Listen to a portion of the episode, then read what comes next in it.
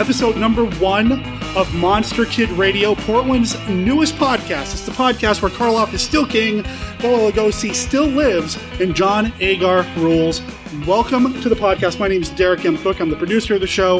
Uh, I'm the main guy on the show. You're going to hear me week after week after week. We're going to have a rotating schedule of guests on the show, and for episode one, I've got special guest Chris McMillan. How you doing, Chris? Good. How are you doing? I'm good. I'm good. We're at Wonder Northwest. What do you think of the show? I'm liking it so far. It's it's been a great convention. Really small. You get to see a lot of things. There's not the big crowds. You don't have to wade through people. It's been it's been a lot of fun. A nice variety of things too. Oh You know, yeah. I mean, we like our monster movies, but you, know, you got your sci-fi stuff. You got a lot of cosplay. There's all sorts of stuff out there. yeah, and I finally got to see uh, what was it? Browncoat's Redemption, the um, the Serenity fan film. That was that was a lot of fun. Excellent, excellent. Well, uh, with Monster Kid Radio, with what we're doing here, I mean, we're, we're doing our first episode. We've got an agenda, a schedule to get to, but before we get into that, I want to let people know that we've got a trivia contest that we're doing. Okay, so so pay special attention because I'm going to kind of sort of give you the answer to the trivia, trivia question that we're going to do at the end of the show or the episode of what we're doing here. So, so pay attention, take notes or something. I don't know. okay, so with Monster Kid Radio, we celebrate the best of the classic and sometimes not so classic genre movies of yesteryear. And our, our time frame, our, our reference typically is anywhere from the 30s to the 60s. We might toe dip a little bit into the 70s as the show goes along, but for the most part, it's 30s through the 60s. Uh, that style of, of genre movie making, as creaky as some of it might be now, we love it. Even the stuff that might not be so good, we, we love it, and we're going to celebrate that here on the show. To kick off what we're doing with Chris McMillan and I, we're going to talk about our top three classic monster movies. Now, we were talking about this mm. before we started recording. yeah, that's a tough thing. it's tough. We have our favorites. We might have our favorite too, but man, our third, check with us in about half an hour. It'll probably change just because we love so many of them. Yeah, my problem was I kept thinking of all these movies and it's like, oh yeah, that was so good. Oh, but I already picked that one. Oh no, you know, it just kind of. Uh, I went through so many changes in my mind before I even called him and told him, okay, here's the three. I think. Yep, yep. And, and actually, when I told him what my third was to make sure we didn't double up, I've changed it since then. So, you know, I had to bump Godzilla. So sorry, Kaiju Cast. You know, we had to bump Godzilla a little bit. So. But we'll, we'll dive right into it here.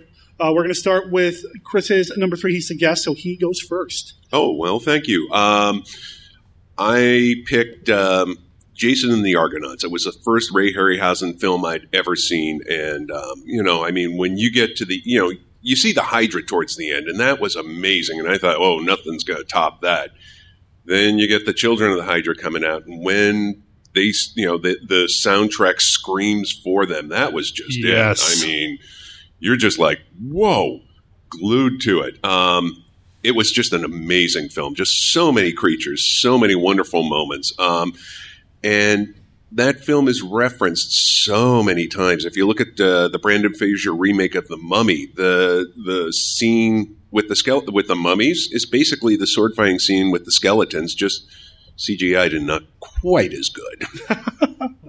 Uh, Army of Darkness. Oh yeah, You know, definitely Raimi's got heavy. Definite love of Harryhausen, and I think we'd be remiss if we didn't mention at least that we did just lose Ray Harryhausen a couple of weeks ago. Yeah. which uh, which is unfortunate. I mean, his impact on pretty much all genre cinema. Oh, everybody who's in special effects now probably started out looking at his work. You know, I mean, it's it's obvious. You you look at all the effects works going on, you know, currently, and it's like everybody's given a tribute to Ray in some movie at some point. So his his his work cannot, you know, the importance of it cannot be overstated. I don't think cinema would be where it is now if not for Harryhausen. And you mentioned, you know, special effects. Even something like the Disney film Monsters Inc. references Harryhausen. Oh yeah, There's that's the sushi bar, yeah, isn't it? Harryhausen's is the name of the restaurant or whatever. So, Mhm.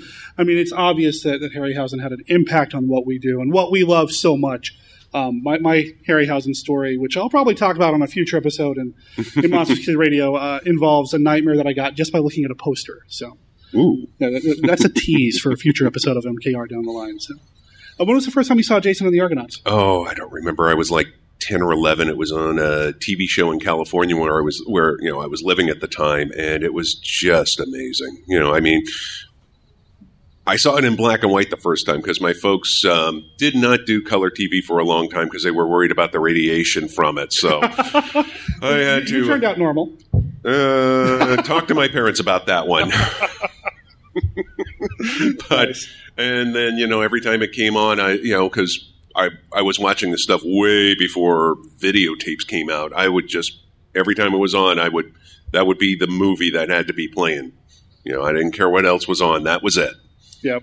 Yeah. Yeah. I, I, you know, I, I'm, a, I'm a little bit younger than you, I think, in terms of uh, being able to watch a lot of the stuff on TV Mhm. without VCRs, without VHS and all that. So I, I regret that I never grew up watching it that way because I can just imagine, you know, watching it on a black and white TV or whatever and, and just, man. And then you see it in color, and your mind's blown. Yeah. Yeah. Definitely. well, you know, my number three, uh, like I said, it, it was Godzilla until about three days ago. So Godzilla is my number four. Just don't tell him because, well, I'd lose in that fight. Um, but I also produce a Hammer Films uh, podcast, a monthly Hammer show called 1951 Down Place. And I love my Hammer movies, so I had to mention a Hammer film as my number three. I went with 1958's The Revenge of Frankenstein, starring Peter Cushing as Frankenstein. It was, for my money, I love Colin Clive in the original Frankenstein from Universal, but Peter Cushing as Dr. Frankenstein is my man. I mean, that's that's my guy right there. Directed by Terence Fisher, so it's got that fairy tale kind of feel going to it, and it's Hammer, so it's in vivid, bloody color. You know, which again, it just it hits me where where I live, man. I love that stuff. I love the Hammer films. I never got a chance to see Hammer films when I was a kid because um, when I was about in the sixth grade, we moved up here to um, to up to Vancouver, Washington, and Vancouver was not Portland was not a very big um, market, so they would mostly show you know really old movies that you never heard of, and so it wasn't until VHS where I started getting into the Hammer films. And I had seen all the Universal monsters, and then to see this was just amazing stuff. And Cushing nailed Oh yeah, Dr. Frankenstein. I mean, he wasn't a mad scientist. He was like an arrogant bastard. I mean, he didn't Yeah. care what he had to do to do his, you know, to, to make his experiments happen. He just did it. It Yes. was, you know, the hell with it all. Mhm. And he hit that perfectly. Agreed. Now, see, for me, I grew up, well, sort of grew up watching the Universals. I'll talk about, about that here in a bit. I didn't know anything about the Hammer films. I knew who Peter Cushing was because he was in Star Wars. But other than that, I didn't know anything about this stuff.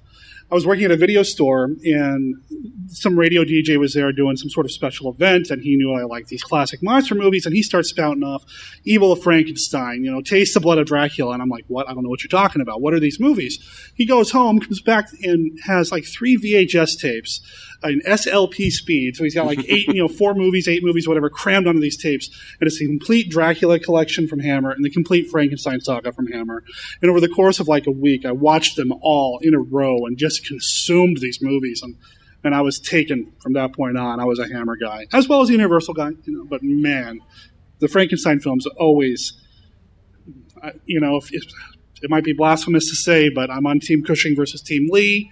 I love Peter Cushing's Frankenstein. you know, just man, Well, Lee kind of got, you know, he, he got stuck with a lot of roles that didn't allow him to talk. You know, he, had, he was the monster in the original, in um, Hammer's first Frankenstein. oh for. Lee, yeah, for Christopher Lee. Yeah, he was, um, you know, Dracula, and after the horror of Dracula, he never spoke in that role Yeah. again. So, The you Mummy. know, oh yeah, he was the mu- he was the mummy too. Yep. So you know, he never really got a chance to.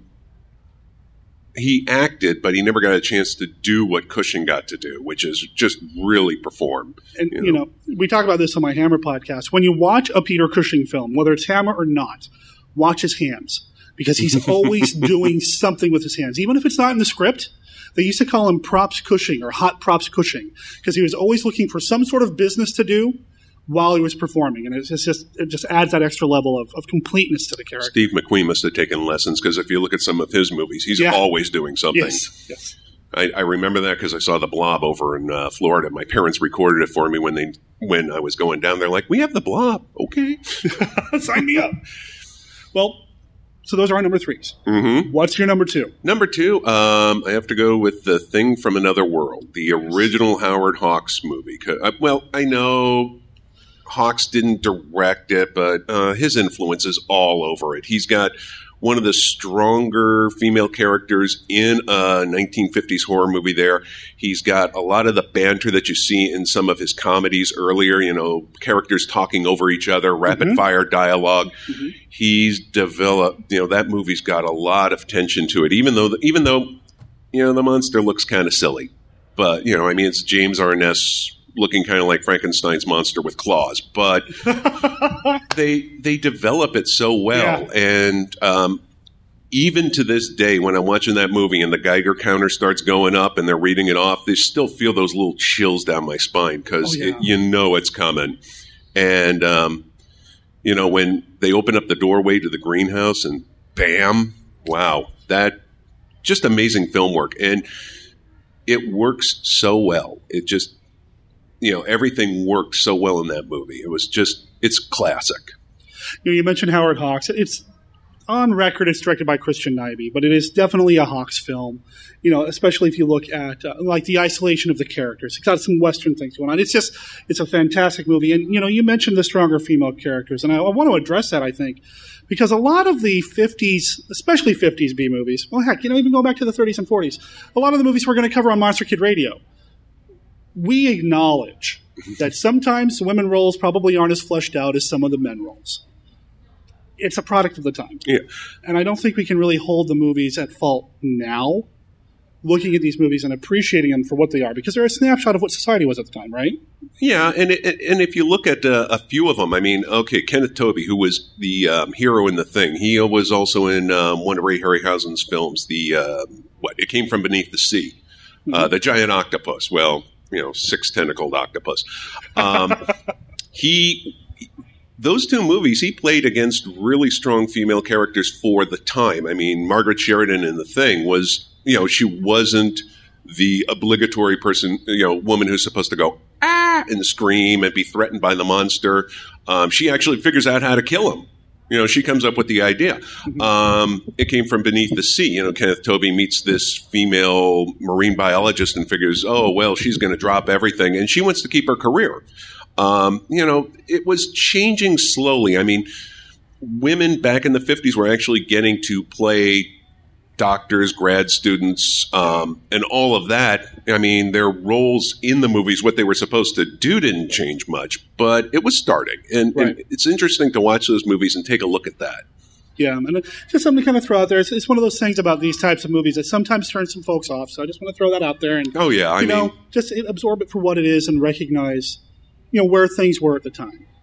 But now we're getting awfully serious. Let's talk some more about. yeah, some of these I, I, I went long winded. Sorry. No, no, no. I, I, I brought it up.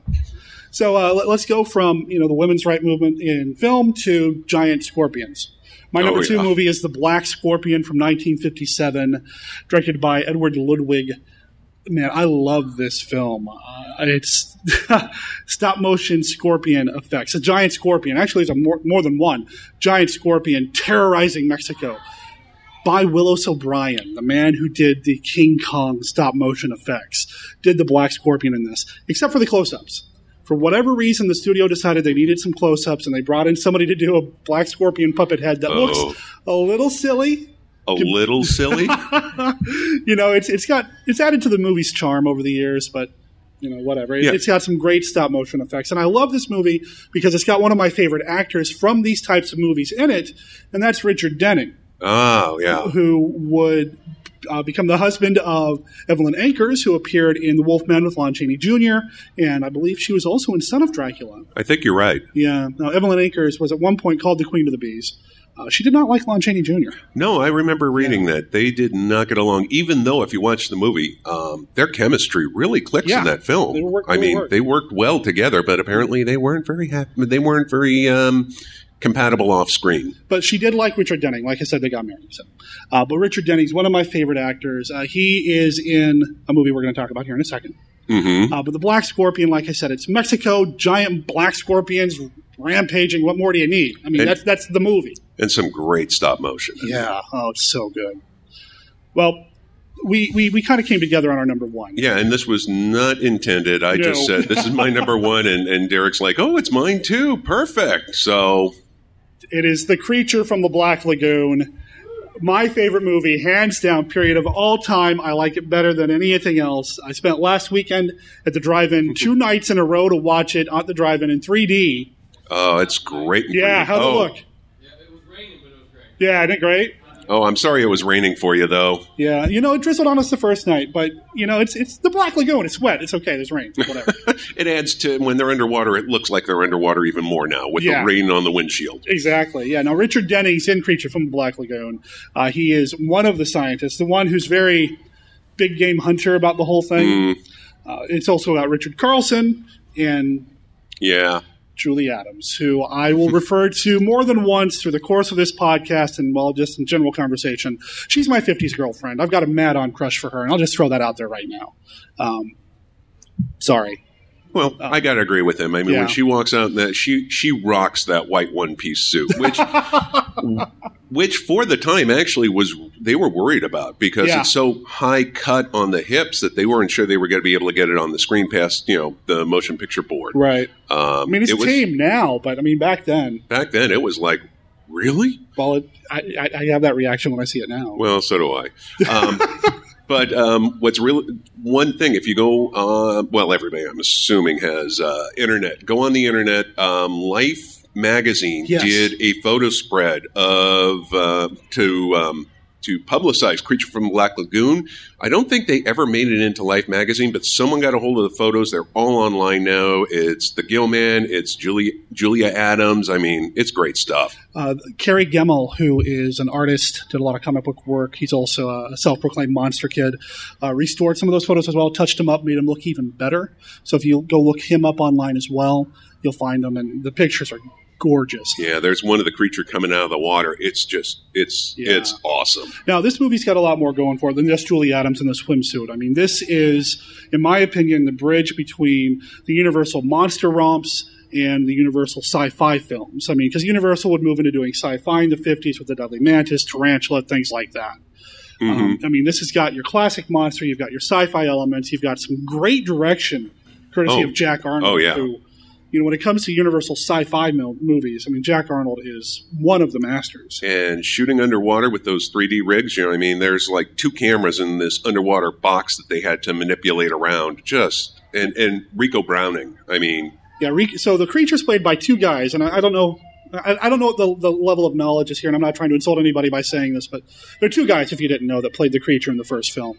Uh, Ricou Browning was the swimmer; he was all the underwater stuff, and Ben Chapman uh, was the guy above ground. Uh, and two different guys, uh, slightly different builds, but it doesn't matter. Well, it, if you look closely Yeah. on, you know, when when they're on land, the chest is a little broader and built out, Yeah. and if you, you look underwater, it's not quite as big because Ben Chapman was a big guy. he was a big guy, and Ricou Browning was a professional swimmer and diver type. So I mean, Mm-hmm. he was slim and lean, and was able to do a lot of the underwater work because of his background with swimming. He would go on to do some other movies. He appeared in uh, Revenge of the Creature as well as the creature.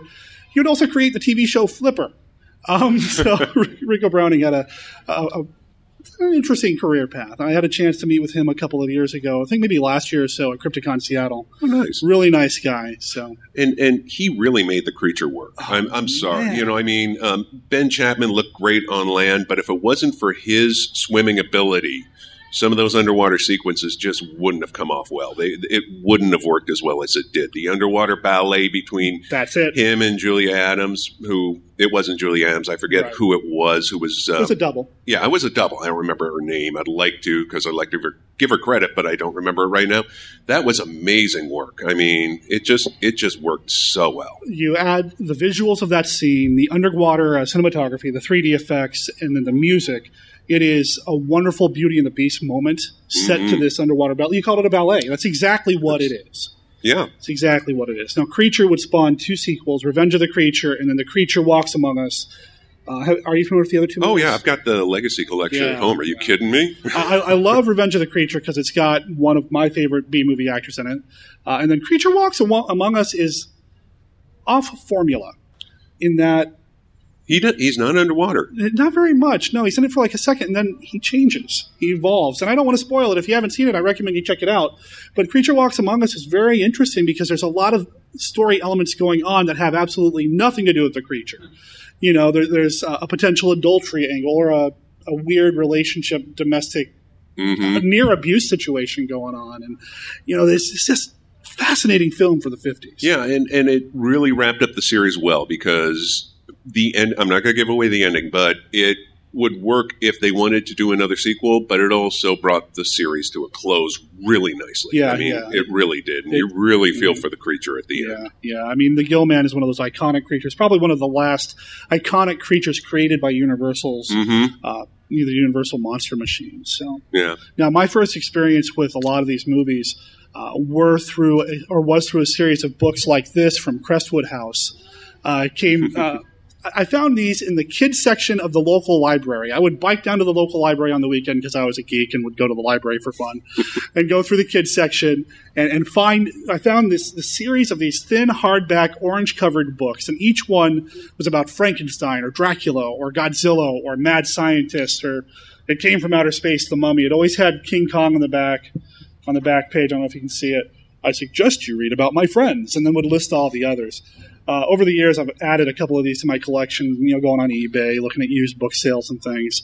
Uh, but I, I first became aware of these movies through these books. I hadn't even heard of them until I saw these books, and then I checked them all out, read them, consumed them, became a voracious fan just reading about them, and then finally saw the movies when I had access to uh, my own VHS collection, and well, that was that for me. Yeah, I, I, I would catch them on TV um, down in California, and then not so much up here. Like I said, when I was living in um, Portland, when I moved up here, it wasn't a big market. We got a lot of the um, what would they be called? Um, non-copyright, you know, the Public stuff you domain. public domain, Yeah. the stuff you find in the big Mill Creek collection. They would always show those things late at night.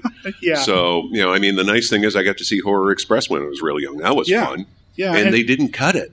Yeah, I mean, a lot of the public domain horror films now. Um, there's been a real, and this is probably a topic for a future episode of Monster Kid Radio. There's been a resurgence, especially online, of the horror host phenomenon over the past several years. Um, that they, they've been able to dive into the Mill Creek collection and just really present some of these movies that have fallen into public domain that, by all rights, somebody should be making money off them because they're good, like White Zombie, starring Bela Lugosi. Oh yeah, I mean, for crying out loud, that's a classic film. Horror Express has slipped into public domain, and that's a fantastic That's- Christopher yeah. Peter Cushing film. I mean, yeah, that's that's a great one. Yeah. And Telly Savalas is the uh, Cossack. oh my God! You, wouldn't haven't- think it would work, but man, it does. If you haven't seen that one, you've got to go find it. Horror Express, it just had a great Blu-ray release not too long ago. Cleaned up, looks awesome, sounds great. Uh, the music is fantastic. Mm-hmm. you know. So, um, but th- those are our top threes, and, and like we said at the beginning of this, ask me about half an hour. I'll probably change my number three to something else. But my, my top two are going to be, you know, Creature as well as The Black Scorpion, just because I love those two movies so much. I have about eight movies tied for number three. I had Yeah. to pick one. What were some, what were some of the other ones that you went through? Um, well, I was I, w- I was going through King Kong, Yep. which is just amazing work. Um, just stunning. That was one of the, you know, that was the first stop motion movie I ever saw. Um, Psycho, which ushered in an entirely new wave of horror films, and I'm not talking slasher. I'm just uh, you It's a different kind. just a different Yeah. kind. Um, oh, what else was there? There were so many. I, Seventh Voyage of Sinbad, I was thinking about, you know, but I had to go with Jason the Argonauts because those skeletons are just so damn scary when you're young. You know, like I said, I went with Godzilla. Um, I wanted to go. Oh, Abbott that and would be a good one. Yeah. The original. I wanted to go with Abbott and Costello meet Frankenstein, but I thought, Yeah. you know, I've already got Creature. There's my Universal. I should do something different. You know, and I could have dipped into any of my Hammer catalog just because I have such a, a love for the Hammer films and the Amicus films. Witchfinder General with Vincent Price is Oh, another Tales one. from that- the Crypt, the um, the original Ham- Amicus yes, film. Wow. yes. So I mean, there's a ton of great stuff out there. A lot of Mhm. it's public domain, and a lot of it's cheap because the studios don't know what they have. So they'll put out a bare bones edition of it. Yeah, you don't get the special features, but for ten bucks, you can get a decent movie that you're going to watch more than once. I promise you. Oh yeah, So definitely.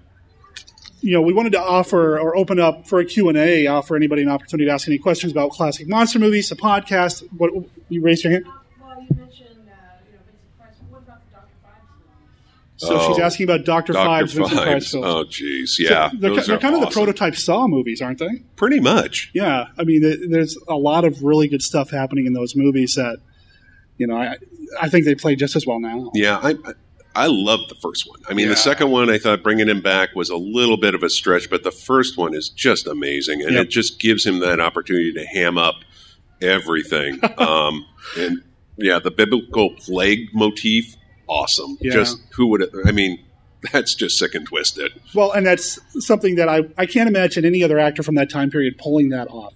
Uh, Vincent Price, love him. But let's be honest, he's a little hammy, chews the scenery a little bit, but we love him for it, right? As Dr. Phibes, though, I mean, that's one of his iconic characters, I feel like. So, Yeah, he got to, he got to play that again, and you know that type of character again in a couple of movies like um, what was it, uh, Theater of Blood? Yes. with uh, I think that was the one with Diana Riggs, where the Shakespearean actor. Yes. oh man, he just chewed up the scenery in that, and it's great. Oh, House! House oh, the Wax? original. That was Mhm. one. That was one of the third ones. My Mhm. my third tie, the original. see, and I almost went with The Fly for one of my thirds. So. oh, that would be a good one too. So, you know, and you know, speaking of the fly, if I can throw this out there, I've actually recorded about six episodes worth of this podcast already with with other guests and such. A future episode will feature a discussion of the fly with illustrator Devin Devereaux. So that'll be coming down the line. And you mentioned King Kong earlier. Oh yeah. The Hollywood Theater is playing King Kong here in Portland. We're going to crash that. We're going to do a Monster Kid Radio crash event. Basically, just means we all go to the Hollywood and watch a movie together. Maybe have pizza beforehand. But you know, check out monsterkidradio.net for details on that, or find us on Facebook or whatever. I'll create an event for that. So And um, well, just to plug myself, if you don't mind, um, please I- do, because I forgot to do it. Oh, that's okay. um, I write a uh, blog called The Shadow Over Portland. If you just Google The Shadow Over Portland, it'll come up, or excuse me, go to shadowoverportland.blogspot.com. Um, I've got. I try to list all the horror events, you know, things that might interest people who like monster movies and stuff. Um, that are happening in the Pacific Northwest, Portland, Seattle, Tacoma. I'm going to be mentioning something that's happening in Denver real soon, just because. Um, I also try to have I have a horror calendar where I try to make sure you can see the trailers of all the movies coming up. Yes. Um, Hollywood is doing some amazing stuff this Yeah. this this summer. They've got um, King Kong. The following weekend is going to be the Seventh Voyage of Sinbad. Both of those We're in going to crash that too. Oh yeah, both of those in 35 millimeters, so it's not digital. And then I think it's the weekend after that they're doing American Werewolf in London. And somewhere in between all of that, they're doing a summer camp um, program where they're showing what is it? Sleepaway Cabin, Friday the 13th, Part Four, and The Burning. I'm not sure if those are going to be 35 millimeter or not. Just check on my website, and I'll let you know as soon as I do. And what we'll do is we'll have a link to his website on our website over at monsterkidradio.net. So, and uh, vice versa. Yeah, so you can always find them if you find us, you know, either online or on our Facebook page or any of that. So, uh, any other questions about anything monster movie related? Oh, one more. Yeah. What's Oh, up? yeah. Oh, the attack of the mushroom people. Mushroom, the attack of the mushroom, the Japanese. Yeah. Oh, I have not seen that. God, I haven't seen it in a long time. Is it worth a revisit? Yeah. Okay. I'll have to check that out. Yeah, no, it's, that's one of those that I that I want to see, but just there are so many movies out there that you can get on DVD. Thank goodness for that now. That I want to get, I want to buy, I want to own, um, but I'm not going to go. You know, I'm not streaming them in and trying to save my my computer. I want the hard, I want the Yeah. DVD, Yeah. want- or the Blu-ray, um, and that's one of those I have to find because that just looks. Some of the Japanese sci-fi ones are just really well done, and I'm not talking Godzilla. There was one Godzilla's well done. You, Oh, Godzilla's well back? done. I'm just. I, I said I'm not just talking Okay, Godzilla. okay, okay. Um, there are some. There are some amazing Japanese horror films. I'm Yeah. trying to remember the. Mhm. Monster Island. Okay. There's also one about an alien of invasion, a plane crash. I can't remember the name of it, um, but some disturbing special effects for the time. And a really nihilistic ending. I mean, the ending is not a happy one, and Yeah. it was just—I'd never heard it. I just caught it, um, I think, on Hulu, and it was just fabulous. If I can remember the name, I'll mention it, but I, it's, I'm blanking on it now. you mentioned um, you know that all these movies are on DVD and you want to add them all. The nice thing about a lot of these movies is they're, they're not make, they're not making these anymore. They're not making them anymore. I mean, we're out of the 50s and 60s. They're not making these movies for the most part. There are some filmmakers these days who do revisit the 50s style of filmmaking, like Christopher R. Mihm, who made the movie The Giant Spider, which I'm going to give away in a trivia contest. Let's see. Let, let, us do uh, a raising of a hand. Whoever raises their hand first will get called. Okay, let's do it that way. Don't just shout out the answer. Trivia contest for a copy of the movie The Giant Spider. Brand new movie about, well, the oh, All giant right. spider. Someone's got his hand already. You ready? You ready? Okay. Well, if you don't win one, I'm selling them for ten bucks a pop at the table out there. So, all right. Somebody has just had a 100th birthday today. Yes, sir. Peter Cushing's birthday is today, 100 years old. You get a copy of the Giant Spider, sir. Uh, hey, hey. Yeah, there you go. There you go. And you know what? I, I want to give another one away. I want to give another one away. So our slogan at Monster Kid Radio, like I said, it's where Karloff is still king, Bela Lugosi still lives, and John Agar still rules. I think I might have actually accidentally mentioned this in our talk, but what is the big bug movie starring John Agar? Uh oh. Uh-oh. People are going to have to listen to future episodes of Monster Kid Radio to find out, huh? Well, give him a hint. Give him a hint. Um, it's it's it's it's a spider-like movie. It's a spider movie. It's not called the Spider, but Tarantula it is, sir. There you go. That's right. There you go. Another another wonderful film which I'm covering on a future episode with the horror host Dr. Gangrene out of uh, Tennessee. Oh, really? Yeah, I've already recorded that episode. His real name's Larry Underwood. Uh, he- he's an author as well, a friend of mine, and, and we talked about John Agar goodness wrapped around a giant spider for about an hour and a half. That'll be coming out on future if- episodes. Yeah, and if you watch that movie, listen to the soundtrack because it's going to sound real familiar at times. You know, that's something about a lot of the Universal movies, actually, Mm-hmm. especially from the 50s. Music from Creature would show up in other movies, including movies that they would distribute. King Kong versus Godzilla has music from Creature from the Black Lagoon if you watch the American cut. Obviously, the Japanese release wouldn't have had that. But once we got our hands on it and added some scenes with the American newscaster uh, up in a news station somewhere or other, they, they dumped in some music from Creature, especially when the giant octopus attacks. Yeah, I, I mean, and tarantula, the the creature's sting. Every time the spider Dun, comes dun, dun. on, it's there. I'm gonna I'm gonna put that in in post production of this episode. I'll, I'll throw that in there so people know what I'm talking about. So. It, it's yeah, it's really funny how they recycle a lot of the music. But you know, I mean, from what I understand, well, you did. I think I heard it on that podcast you did for um, uh, B Movie Cast. Yeah, Um, the that was the creature was one of the one of the few movies that they actually had to do a lot of music for. And if you watch it, it's because it's underwater. You know, there's no dialogue in that, so they there's a lot of music. Yeah, and they just like to recycle. Mm-hmm. Well, it's cheaper. It's economical, and I mean mm-hmm. these movies weren't given the biggest budgets. I mean these were B movies. They were monster movies, and they weren't really treated with the kind of respect that I suppose we all wish they were. I mean, even now horror movies aren't the class act. You know, and that's just how it is. We don't care. We'll still go see them. Yeah, exactly. You know, I mean, well, hopefully that'll change this summer. Yeah, yeah. We got what Pacific Rim coming. Yeah. yeah. So, and then the new Godzilla next year. So, Uh, I'm not holding my breath on that one. Well, we'll see. We'll, We'll see. see. Anybody have any other questions about about uh, classic? Mon- Want to throw anything out? Yes, ma'am. What's your position on the newish monster movies like the Gatoroids and your Mega Pythons and all that kind of So, so she's asking about uh, like the sci-fi movies, I assume, like you know, two-headed shark attack and Sharktopus, and and uh, the the upcoming Sharknado. Sharknado. Oh, I can't wait for that one. I'm so looking forward to it. I go into these movies knowing exactly what they are. They're cash grabs based on a movie poster, but really, that's what they were before. I mean, there's a joke in the movie Ed Wood starring Johnny Depp, where Ed Wood's trying to get a job directing a movie, and he asks the, the guy, the producer, "Do you have a script?" No, but I got a poster. I mean, that's that's how this genre has been for a long time. You know, It's just with CG now. That's all. you know, uh, Roger Corman would build an entire movie around just an, uh, one single set piece or just the name of something. You know, hey, I've got this great title. Go write something. I've And got Boris days- Karloff for two extra days. Let's shoot something. Yeah, you know, I mean, this it was all just you know seat of the pants stuff. And I mean, granted, these movies have a bigger budget than like most of Roger Corman's early ones, but they're still the same idea. It's just a stupid, fun monster movie, which you know I'm all for. Um, I like those. They're they're they're not classics. No. No, no. They're easily forgetful. But if you got a bunch of people around and you're having a couple of beers, perfect. You know, and I'll, I'll watch them once or twice, but um, I'll be honest, I am a purist. I'll go back to my original black and white stuff. But I mean, I, I do like them for what they are. Well, I know? still have my copy of Mega Piranha, which makes me laugh hysterically every time. Dude, the title Sharknado alone. Oh yeah, I, am- Sharknado. I heard that was. I saw the poster for that online, and I'm like, oh, this has to be a reality. a Tornado with sharks.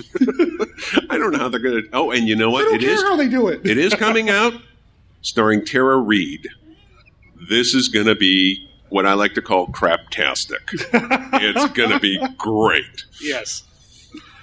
Anyway, I think we had somebody way in the back. Yes, sir. What about the William Castle films, like House Down, uh, House Down the Hill, Thirteen Ghosts? and- What about the gimmicks though? What do you feel about that? Ah, okay. So the question is, he's Oh. asking about the gimmicks of the William Castle films. I wish I had been around when they were in the theaters. Man, how Oh. amazing would that have been? How You amazing to, to, I know. to have your seat zapped at just the right moment. or just the skeleton from uh, House on Haunted Hill coming out in Emergo. You know, I mean, all it is is a skeleton on a wire, but Right. still. You know, and, and I wonder sometimes if we've kind of romanticized how awesome it would have been, because I wonder really how much money was thrown into that stuff back then. But man, to have the opportunity to see a movie like that presented that way, hmm sign me up. I'd be there every night. You know, if, if if a theater in this area was showing it that way, oh yeah, I'd be there. I'd, Yeah. I'd be there in a So, heartbeat. so if anybody knows of any theaters that'd be willing to, you know, rig up a bunch of seats with some buzzers and such, What's it called? Sensurround. That, that's one of the. the you know, Oh yeah, the Well, uh, even- heavy bass rumble thing. Well, even Harryhausen had kind of a, you know, he called it dynamation instead of animation. Yeah. You know, just the different things here and there. But- But, yeah, I love the castle stuff, man. Oh yeah, William Castle stuff, great. I mean, you know, House on Haunted. You know, you get to see Vincent Price on acid in The Tingler. I mean, how can you not like that? You can't miss that up. You, Yeah. can't, you can't pass that up. You Really? gotta see it. he's he's LSD tripping, you know, as the character. I'm sure he Right. wasn't actually doing it, but They, they they might not have had the budget for that, no, or I don't know how you put that on a budget. I don't know what, what kind of. that would be an Yeah. awful hard tax write off when the IRS goes. So what is this for? Uh, any other questions? Or yes, sir. What's your favorite Vincent Price Favorite portrayal? Vincent Price portrayal. Oh, that's like asking me what my top three movies. I really like him. I think maybe because I've seen it most recently. I like him in The Fly a lot. I find him to be. I mean, he's he's Vincent Pricey, but he's also sympathetic in that one as well, and seems really torn about a lot of things happening in there. So I feel like in, in that film, Price gets to do more acting wise instead of just, "Hey, I'm Vincent Price," you know. Not not to belittle what he does in House on Haunted Hill or anything, because those movies are great. But I think The Fly for me. I would have to go with uh, with the Pit and the Pendulum. Oh That he yes. Oh man, when he goes crazy towards the end, he's just hamming it up and ripping up the scenery and just doing such a magnificent job. Yes. Uh, you know, I mean, you watch him and you watch some of the other actors around him, and you're like, whoa, you know, they're they're just in a class. He's in a class above everyone in that, except for maybe Barbara Steele, but she wasn't in it very much, unfortunately. Well, you, you put Vincent Price in a Corman production, Oh yeah, and that's a gold right there. That that equals awesome. You were going to say something? Oh, the uh, Bruce Price and The Last Man on Earth? The Last Man on Earth. And I Am Legend. oh yeah.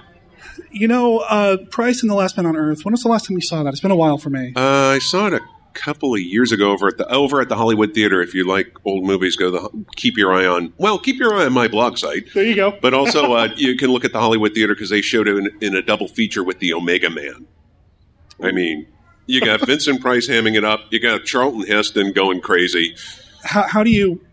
It's like chocolate and peanut butter not quite mixing together for me. I don't know. That's Yeah, it was it was something interesting. But um, yeah, no, that was a good, that was a good portrayal. I think he did a really good version of it. Um, I don't think Richard Matheson was very happy with it anyway, but um, you know. I think it's my favorite of the three adaptations of I Am Legend. oh yeah, it's it, well, I don't know the Although Charlton Heston's got something. the I mean, Omega I don't- Man Omega one. Man's got I something saw going for it. I saw before when I was a kid. Before I Ah. saw okay. um, Last Man on Earth, so that one's got a place in my heart because it's just so over the top silly. Yeah. Um, Yeah. You know, but it's it works. It works well.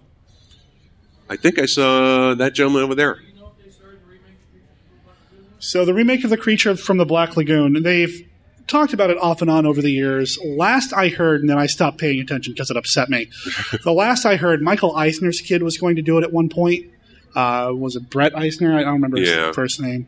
Um, I, I don't know if it's still going to happen. I mean, it might.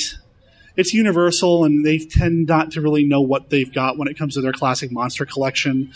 Um, Oh yeah, when it comes to exploiting their properties, they seem to think remakes are the best way to go instead of just celebrating what they already have. And putting out the best editions possible, what they've already got.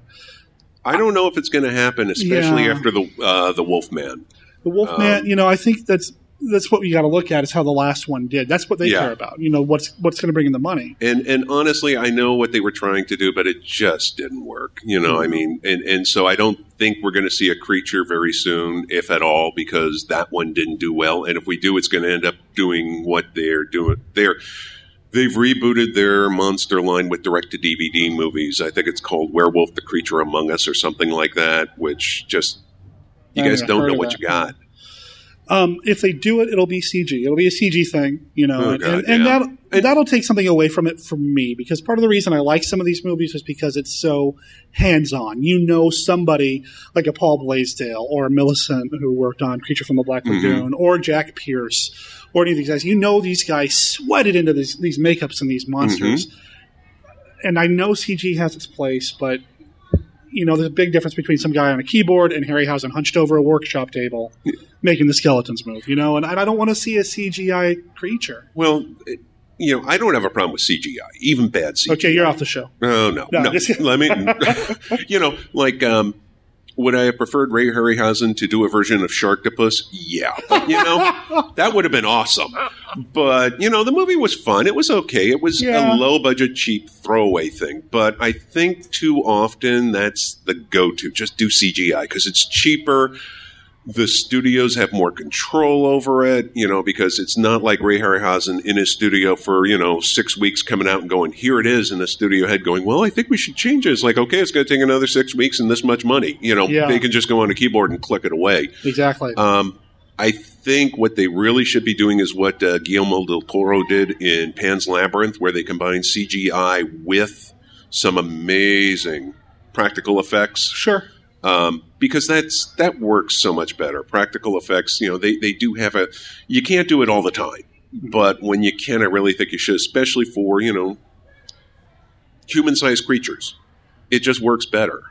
Um, like I said, I'm not saying I'm not against CGI. I have no problem with it.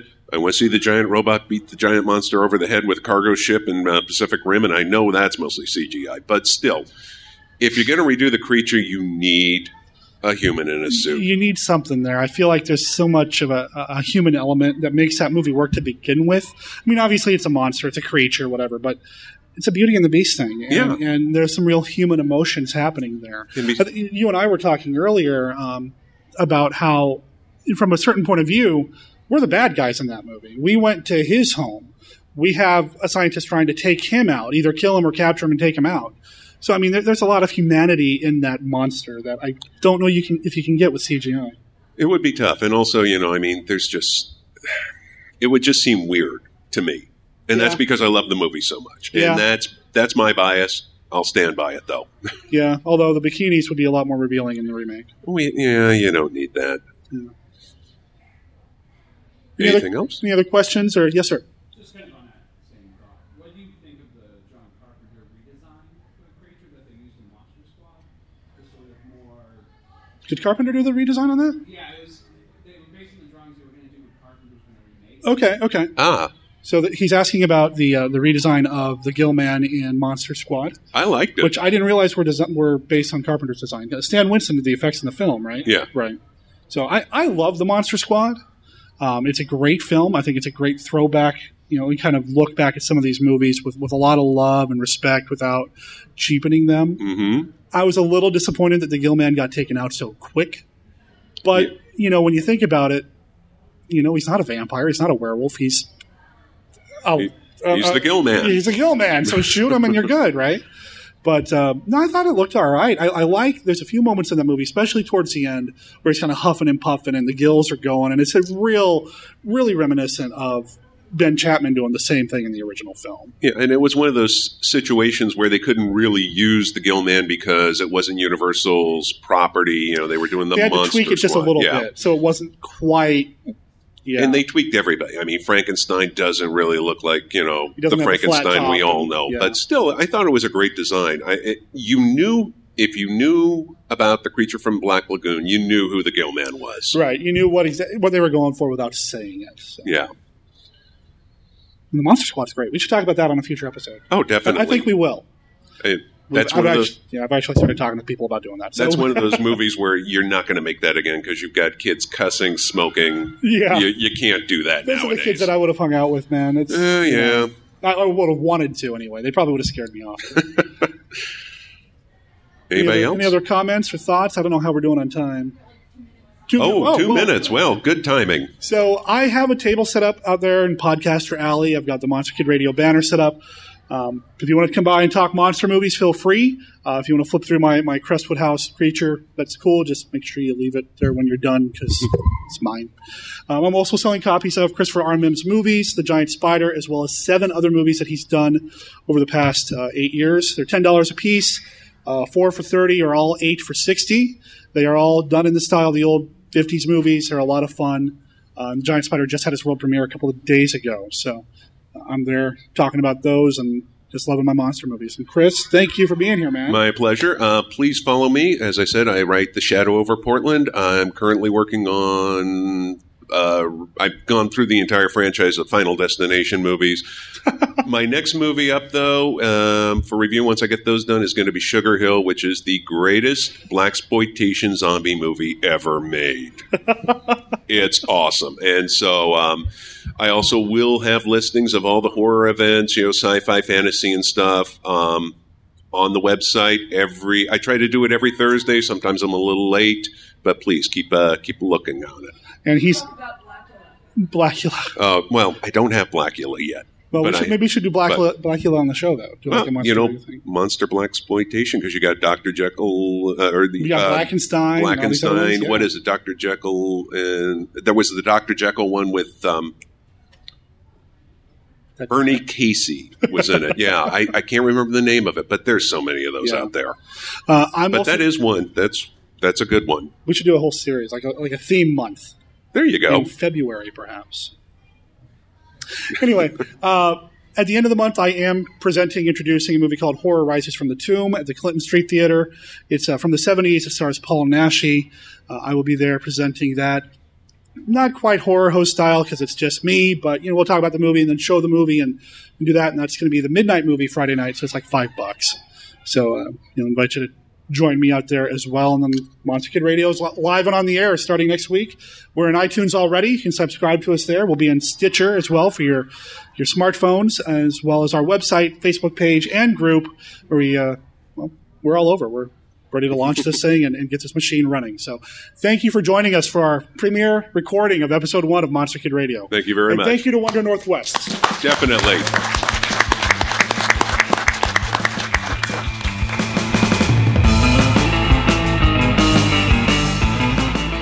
Big thanks to Mary Suzanne Lampkins, who handled recording the audio in the panel room there when we recorded episode number one.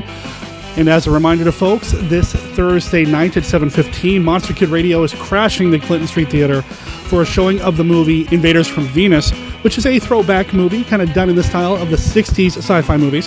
And then the following night, as a midnight movie at the Clinton Street Theater, I am introducing and hosting the movie Horror Rises from the Tomb. This is the classic film from Paul Naschy, so that should be a lot of fun as well. You can find out more about these over at monsterkidradio.net or look up Monster Kid Radio on Facebook where we've got the events planned and you can join us there. Look forward to seeing you there, and I'll talk to you next time here on Monster Kid Radio. Thanks.